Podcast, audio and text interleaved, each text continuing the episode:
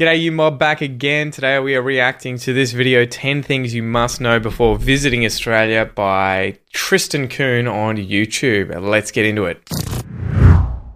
What's good, y'all? Tristan here, and today I'll be sharing with you 10 things you must know before visiting Australia. So, as you can tell, Tristan is from the US, and I've reacted to a few of his videos. He's obviously spent a lot of time down under in Australia and has done a lot of content based on his reaction as an American to Australia. So that's why I love reviewing his videos. It's interesting to see his take. All right, first up, you must know what these flags right here mean. The problem with these flags is if you're not from Australia, you probably have no idea what they mean. But if you're from Australia, they're so common knowledge that you just assume everyone knows what they mean. These flags right here show where it is safe to swim. So if you're on the beach looking to hop in, go look for these flags. There'll be two of them. Anywhere between those two flags is where it's safe. So those two flags are the surf life saving flags that you will see at main beaches around Australia where there is a surf life saving club or surf life saving presence.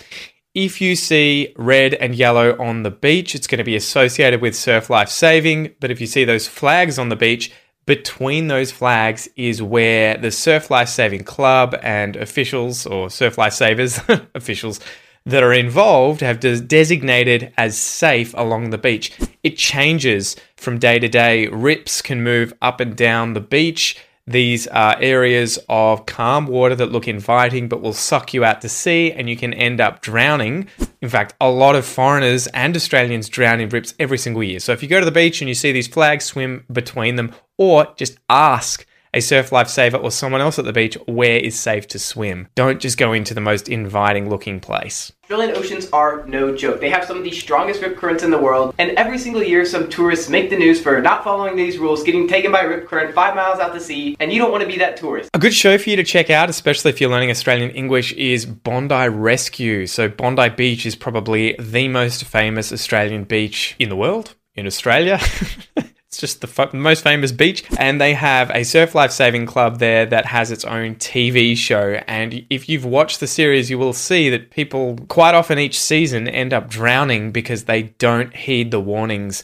They don't follow the rules. They don't look at the flags. So check out that show. There's also a lot of laughs on that show. There's a lot of unique characters that pop up on the beach. Now, number two, when you're in Australia, don't speed. I can't emphasize this enough. They have speed cameras all over Australia. They are super strict. If you're going just a couple Ks or miles over the speed limit, past one of these, they'll take a picture of your license plate and mail you a very hefty fine in the mail. I had a friend who didn't know about these and he accumulated about $3,000 worth of tickets in just two months. Jesus Christ. Two months. Yeah. So, I mean, first and foremost, if you come to Australia, don't speed.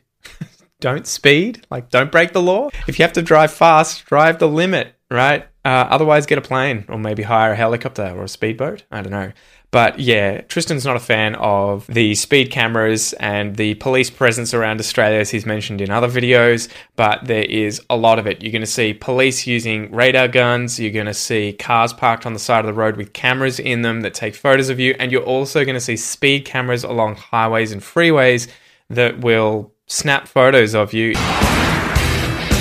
if you go anywhere over three kilometers over the speed limit. So, I mean, it happens to all of us. You know, sometimes we have lead feet and we push down a little too hard. I've been fined a few times in the past, but try and avoid it where you can. You'll get done and it costs a lot fines can be hundreds, thousands of dollars. Also, don't be on your phone because they have phone cameras as well, so they can tell somehow if you're on your phone, and you'll get a ticket for that as well. These just came in recently. In fact, I noticed the a story the other day in the newspaper showing that I think around Sydney they have these cameras now that look down over the car and if you have your phone in your hand on your lap if it's anywhere that's obviously you using that phone the photo will be taken. And obviously, they use an AI or something to be able to pin these photos down and then send you a fine for using your phone. So, another thing to be aware of.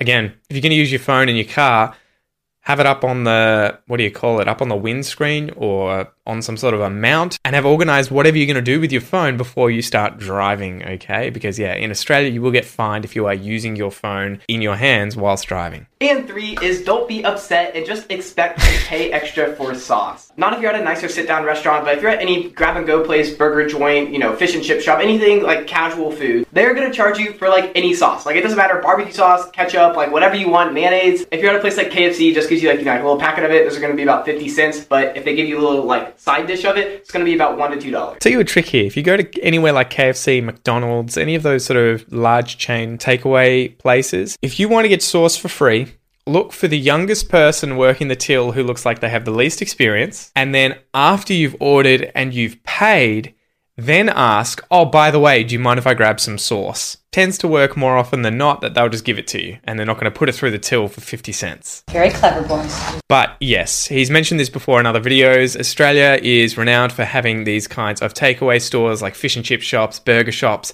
and they will package the sauce in small plastic containers that they then sell for anywhere up to several dollars for you to do. My trick is order your food and then go to the supermarket whilst you're waiting for your food, buy a bottle of sauce, mustard, whatever it is that you want to put on your food, and you'll probably be able to get it for about the same price as that tiny little 20 mil, 50 mil container of sauce at the takeaway store. But yeah, it's a way for them to make extra money. It's just what they do. What do you expect? What do you expect?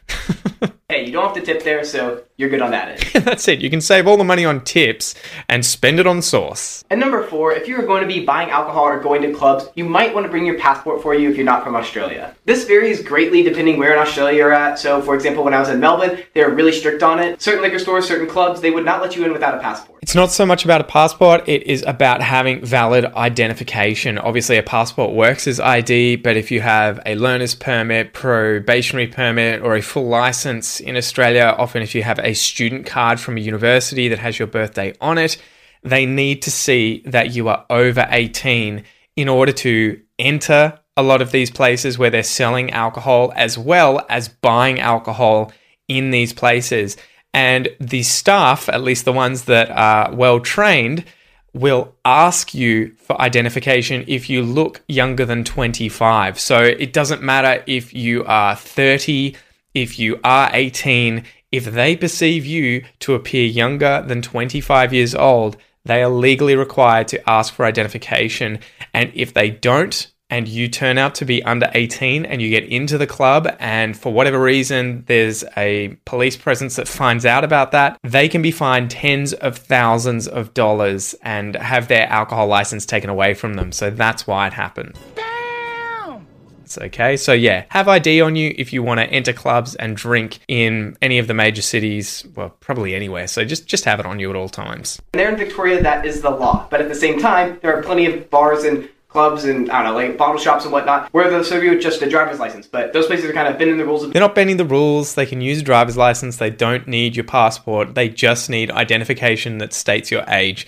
Some ID, if it's from a different country, may not work. So be sure that you've got something that is either your passport that is obviously accepted everywhere or specific identification from Australia. Okay. And if you're worried about it, check with someone. Like Queensland, where I never was asked once for my passport, so it really varies greatly. Now, number five is get used to swearing. If you hear people saying like bad words around you, don't be offended by it. Cussing is just a big part of Australian culture, and it's used a lot more there in just everyday language. It's interesting that he said cussing. So this is a verb that Australians won't tend to say. We're not usually going to say to cuss. You have to use so many cuss words. To cuss.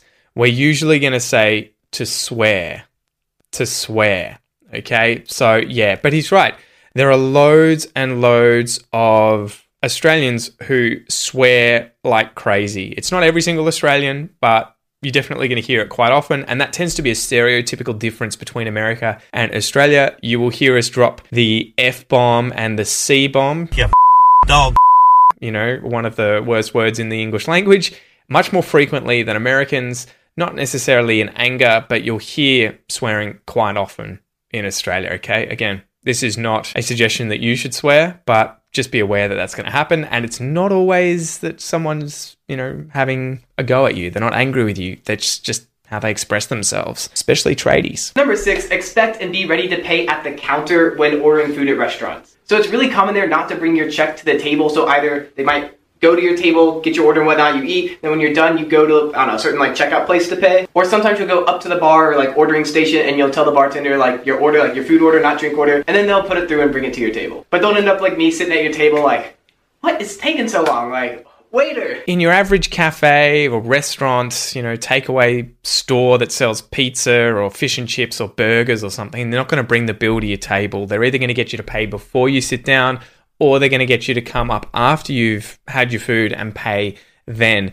If you go to a sort of higher class restaurant, it is very common that they will bring the bill to the table. So you're not going to have to get up and pay because it's seen as a kind of cheap experience if you have to do all that yourself. When you go to an expensive restaurant, it's expected that the waiters and the staff are going to do everything for you. Okay, so there will be places that you can go where they'll bring the bill to your table. The other thing that's interesting here that we talked about last time is that you don't have to tip in Australia. You can tip, you know, there is a tipping culture to some degree, but it's not required. And this is because we have a minimum wage that's pretty high. When I was working at a restaurant, I was getting paid about $25, $26 an hour. So I didn't need tips to get by. In America, their minimum wage is much lower. And a lot of the time, tips that are received for service make up the bulk of their wage. The other interesting thing here is that as a result, no tip! No tip! waiters in Australia won't tend to be as polite, as attentive as American waiters because they don't have to work for those tips. They get paid by the hour. Enjoy your soup. Number seven, and this is a big one. So, if you're about to go to the bathroom, make sure you check carefully in the toilet before you sit down. Australia is known for their abundance of super venomous snakes and spiders. Now, can you imagine waking up early in the morning, sitting on the toilet, and then this popping up between your legs? okay. So, I mean, this is true, but it's not true everywhere. So, if, you, if you're anywhere in Australia, don't just freak out thinking there's always going to be a snake in your dunny, right, in your toilet. That is something that has never happened to me down here in Victoria.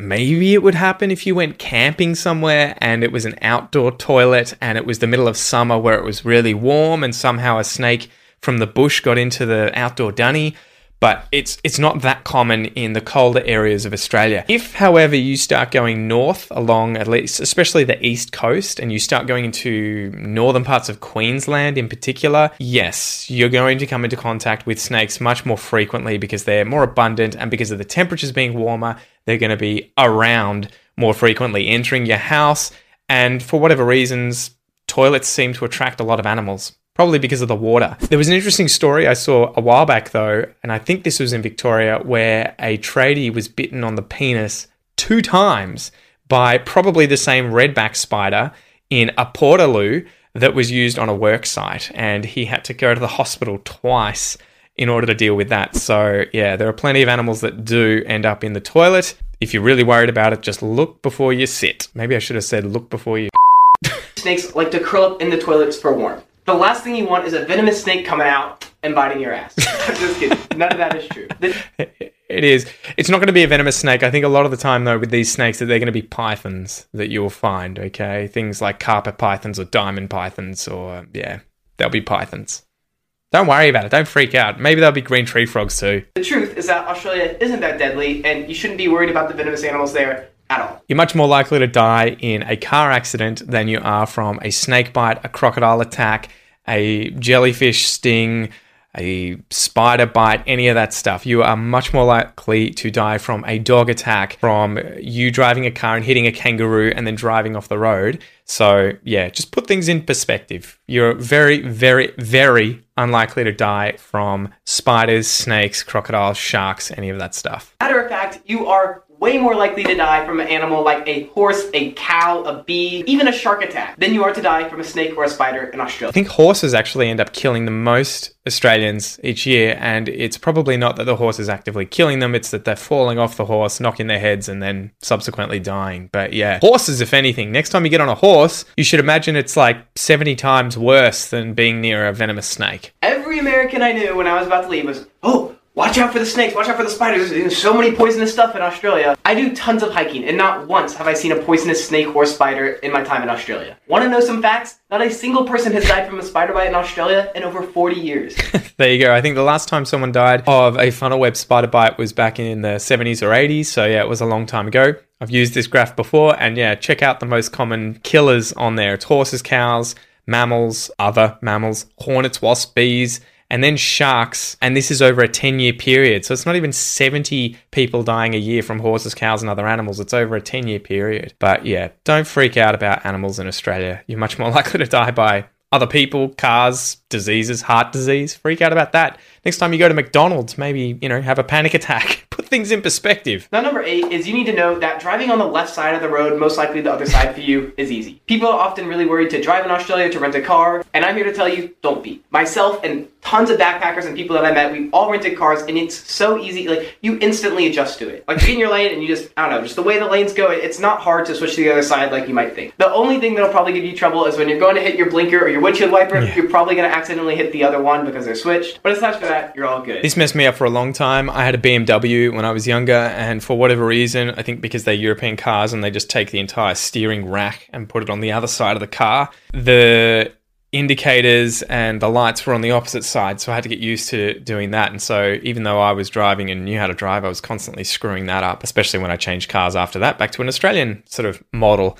Uh, but yeah, in Australia, we drive on the left. It's not that difficult. You can rent cars pretty easily. In fact, if you guys want a little tip, you can actually get free access to rental cars. I'll put a link up here. There are a few websites, and they require people to drive the cars back from where they've been taken to the original city that they've come from. So if someone hires a car in Darwin and drives it to Perth, quite often they will allow you to use the car for free or even a few dollars a day to drive the car back from Perth to Darwin. So it's an easy way to get access to wheels for free and to go on a little road trip, you know, so check it out. But yeah, just take your time getting used to driving on the left in Australia. Now, number nine, this is probably, it might be the most important one on this list. And that is that Australia is really big. Don't think you're going to see it all in a one week trip. Say you're going to go to Australia and hit maybe uh, four or five of the big cities in the Great Barrier Reef. That's literally like coming to America and like, oh, I'll just do a little trip to, I don't know, go to New York and maybe we'll hit Northern and then Southern California and yeah, we'll hit Vegas and Florida. And how, how about Washington, D.C.? They're really far apart. You need time for that. So if you're visiting Australia, either allot yourself a good bit of time or stick to just one or two areas. There's pretty much going to be two things that you can do here. You can either go to the west coast and, you know, start in Perth and then drive north, and there's pretty much, you know, nothing in the way of other big cities when you go north, or you can come to the east coast and either drive west to Adelaide or drive up and down the east coast where there are all the major cities. You're going to have Hobart, Launceston, Melbourne, Sydney, Canberra, Brisbane, uh, all the other cities, Bundaberg, Mackay, Cairns, yeah, all the way up the coast there. So you can see quite a bit on the east coast if you want to go on a road trip, but yeah, you're not going to see all of Australia in a week. In fact, I think there was someone who set the record recently for driving around Australia, doing a, a loop of the entire continent in the fastest amount of time. And it was a bunch of guys in a four wheel drive, and I think it was five and a half days. I'll put it up on screen. But it was a crazy effort, and they were just driving 24 hours a day, unless they were obviously, you know, at a pit stop or putting fuel in the car. But that's how big the place is. Insane. And number 10, locals will appreciate this one. That is that if you go to Australia, do not call the city in the south Melbourne. That's not how they pronounce it there in Australia. It is Melbourne. Melbourne, not Melbourne. A little tip here it's not Melbourne, it's Melbourne. So use the schwa sound instead of the i short, like vowel sound from it or bit or sit. I. It's it's uh, okay? Melbourne, Melbourne, Melbourne, Melbourne. But yes, we get ticked off quite a lot of the time when Americans seem to mispronounce every city in Australia, the animals in Australia, all sorts of things. They would just butcher the words. They'll say Melbourne, Where in Melbourne can I buy a neti pot? they'll say Canberra, uh, they'll say Brisbane, Cairns, and things like koala, emu. koala and a bear. about the emu wars. Yeah, it's crazy. That's one of the biggest pet peeves I think of Australians when Americans are involved. It's the pronunciation of the different places. Any Americans listening to this podcast or watching this video, work on your pronunciation, guys. We still love you. Locals will love to get about this, so if you want to sound like you're a little bit educated, know something about Australia, don't call it Melbourne. Exactly, exactly. Just take a little bit, take a little bit of time to learn the pronunciation of these places, and then just crush it, and you'll blend right in. So that's it, guys. If you enjoyed this video, make sure to check out this one over here, and I will see you next time. Bye.